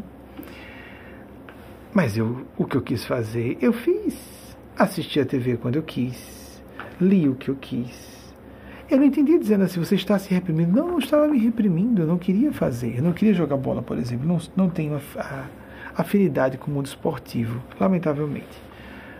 Tenho mais dificuldade para as disciplinas e atividades físicas, porque sou uma pessoa mais das atividades intelectuais e espirituais. Então, às vezes, algumas pessoas se sentem orgulhosas por dizer eu sou uma pessoa disciplinada, por isso estou em forma.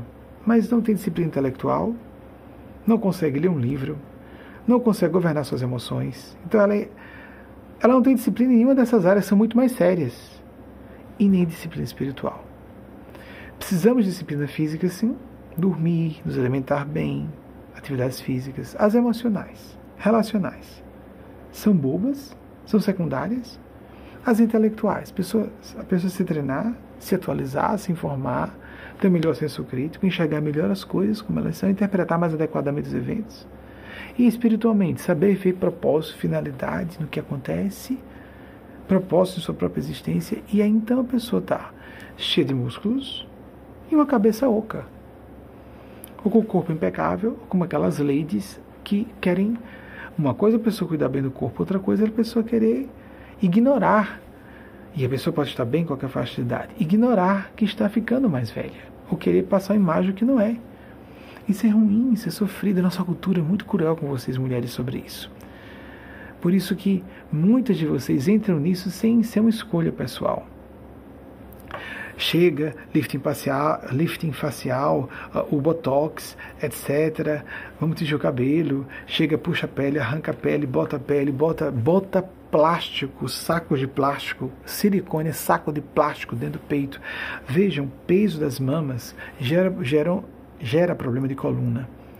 E algumas mulheres botando sacos de plástico dentro do corpo para ter mais nádegas ou ter mais mamas. Meu Deus, que época de delírio, de inversão de valores. Isso não vai tornar a pessoa mais feliz. Nem na vida afetiva, nem na sexual. Você quer ser só objeto de consumo, quer ser atraente pelo corpo. Há pessoas que têm certeza que só são amadas porque são atraentes fisicamente. Meu Deus do céu, então é só assim que você é amada fisicamente. Esse é o corpo que está sendo desejado. Isso não é ser amado ou amada. Sim, no casamento isso é um item, mas é um item, não é o mais importante. E quem é casado, quem é casada sabe disso. Os valores, os interesses semelhantes, a paridade de ideias, meu Deus, isso é fundamental. Serem amigos e amigas de verdade. Como nós vivemos numa era de ilusões, Hollywood é aquela coisa, o prêmio é encontrar o príncipe ou a princesa encantados no final. Anacleto, em 2019, falou muito sobre isso. Cuidar de outros amigos espirituais. Sonho de amor se converte em pesadelo existencial. A mesma coisa é sonho de carreira. O seu sonho, sua paixão de ego vai virar um pesadelo. Nós temos realidades de amor, não sonhos de amor. Às vezes a realidade de amor é um pouquinho banho-maria, não é quente, porque a gente não toca fogo. Estou queimando de paixão, pois está ardendo de loucura. Regiões da, da neurofisiologia são desativadas quando a pessoa está submetida a um processo de enamoramento. Para não enxergar direito, o senso crítico fica comprometido para não enxergar direito os defeitos da pessoa, aí, porque a função é da espécie, é levar a reprodução, principalmente para isso. Só que, ironicamente, acontece com gays também. O mesmo processo, a pessoa se ilude e lá vai arrastada por funções instintuais. A mesma coisa a paixão do ego. A pessoa vai, eu quero, desejo muito, vai ser muito bom. Adrenalina pura, sensação, empolgação, sensação corporal empolgação emocional, mas no fundo, no fundo, um vazio pavoroso no coração. Que a pessoa tenta se enganar. Bebe, desvia atenção, ah, não posso sentir isso Algumas pessoas são mais sensíveis a perceber isso e outras não. Tem a ver com o desenvolvimento psicológico mais do que intelectual, o desenvolvimento moral dos sentimentos. É um grau que vai da psicopatia à santidade das almas muito compassivas. Algumas pessoas têm esse drama moral desde mais cedo e outras vão ficar na terceira idade para dizer o que foi que eu fiz da minha vida. Tarde demais, agora tem que esperar a nova encarnação. Mas em qualquer época, se você está me ouvindo na terceira idade, talvez seja porque agora você percebe que quantos anos você tem pela frente? 10, 15? O que você pode fazer nos próximos 10, 15 anos? Alguém com 70 pode chegar a 90, alguém com 20 hoje pode não estar vivo amanhã. Nós somos hoje muito mais longevos, a medicina nos ajuda, a farmacologia, uma série de recursos de alimentação mais saudável, de orientações nutrológicas ou nutricionais, ou seja, de nutricionistas e médicos ou médicas, nutrólogos, nutrólogas. Conhecimento sobre princípios de higiene, princípios sanitários, princípios de infectologia, as vacinações, não é? Para vivermos mais tempo, para termos mais oportunidade de aproveitar uma encarnação e nos realizarmos mais. Vamos encerrar nossa preleção de hoje, agradecendo a atenção de vocês. E antes de fazermos nossa prece de encerramento, quero lembrar que precisamos todos os dias fazer uma prática espiritual de oração, meditação, se possível com a prática do Evangelho. Veja nosso site, tente participar de uma atividade espiritual como essa. Se você gostou do nosso trabalho, você pode nos acompanhar, se possível, em tempo real, porque você se beneficia dessa egrégora, dessa psicosfera, esse, essa individualidade coletiva que surge provisoriamente durante a transmissão ao vivo. Mas se você é ligado a uma religião convencional e diz, mas eu gosto do, daquela, daquela pregação daquele pastor, daquela pastora, daquele padre, acompanhe. Mas você tem que ter uma atividade semanal, se possível em grupo, com algumas pessoas da família. E, ou à distância, é possível duas pessoas em ambientes. A internet nos favorece isso. Estamos em ambientes diferentes, assistirmos a uma mesma programação simultaneamente, depois conversarmos entre nós. Criamos aquele espírito de assembleia, eclésia espiritualis, a assembleia de irmãos e irmãs em ideal. E agora você pode, para ajudar o nosso canal e a divulgação dessas ideias, e você próprio servir esse mesmo ideal, inscrever-se no nosso canal para receber os avisos, curtir a publicação, clicar no sininho para receber os avisos da publicação, compartilhar nas suas redes sociais, Tentar assistir ao vivo, já falei. Agora, muito importante, não adianta só ouvir concordar. Decidir se aplicar, planejar-se, disciplinar-se nesse planejamento, refazer planejamento se não funcionou, pesquisar sobre o assunto e não se impressionar com erros. E recomece tantas vezes quantas se façam necessárias. Eu estou lendo mesmo, pra, são pontos básicos a gente tem que repetir toda semana. Quando eu for ler, eu vou ler assim mesmo. Não uso teleprompter, nem ponto eletrônico, gente. Eu trabalho com os espíritos. Então, quando eu for ler, vocês vão ver que eu estou lendo. Estou lendo aqui o, o dispositivo à mesa. E se você quiser aprofundar o conhecimento da nossa principiologia é, religio-filosófica, a nossa linha de pensamento espiritual cristão, você pode se candidatar candidatar-se, não é garantido, você vai passar por, por etapas de entrevistas para participar, poder ter autorização a participar das três outras palestras que fazemos durante a semana, que muitas vezes têm uma feição mediúnica ostensiva. Chamamos de reuniões mediúnicas solenes porque os nossos mestres e mestres do plano maior às vezes fazem canalizações mais diretas. Você pode se candidatar, verificar se você pode participar. Antes de chamarmos a epístola semanal de nossa Mãe Maior Maria Cristo assinada por um dos nossos guias espirituais, numa semana Eugênia Spaz na outra semana Mateus Anacleto, às vezes os dois juntos assinam em nome dela. Vamos fazer uma oração é, breve, espontânea, aqui juntos e juntas, nesse espírito de comunhão de ideais, de sentimentos, de busca de inspiração divina, de socorro divino, de enxertia sagrada, às vezes os corações ressequidos, que temos nossas almas empedernidas e teimosas e cristalizadas em certas teimosias, com quem tem o um mínimo de autocrítica e autoconhecimento sabe quais são suas áreas de teimosias ou limitações ou vícios emocionais ou intelectuais, não é verdade? Vemos nos outros. Devíamos ver em nós mesmos, nós próprias também. Para enxergarmos com mais clareza falhas de outras pessoas, temos que conhecer melhor os nossos próprios defeitos. Vamos então fazer essa prece. Nosso Senhor Jesus, voz da verdade para a terra, nossa Mãe Maior, Maria Cristo, pedimos a sua inspiração, a sua proteção, a sua luz, no sentido de elucidar nosso pensar, para que seja um pensar mais correto. Pedimos sua luz para os nossos sentimentos, os sentimentos que sejam mais elevados, mais altruísticos, que nos tracionem mais, sejam mais prioridade em nossas vidas, os mais voltados ao ideal, vocacional profissional, vocacional espiritual, vocacional familiar. Os desígnios de Deus para nós, porque a vontade de Deus constitui sempre nossa melhor forma de felicidade, aquela que de fato é execuível, ainda que no domínio físico de existência, ainda que na contraditória condição humana, Ajude-nos, nosso Senhor Jesus, Nossa Senhora, Gabriel Cristo, almas santas do céu, Espíritos santos de Deus e o próprio Santíssimo, Sacratíssimo Espírito de Deus. Ajude-nos a sair dessa tumba em que nos sepultamos, dos nossos erros fossilizados e ressurjamos para uma vida nova, de possibilidades infinitas de crescimento, de autoconhecimento, de autotranscendência, de realização profunda, de paz e, por isso, de certa maneira, felicidade. Assim seja. Uma excelente semana para cada uma e cada um de vocês, seus entes queridos e projetos pessoais.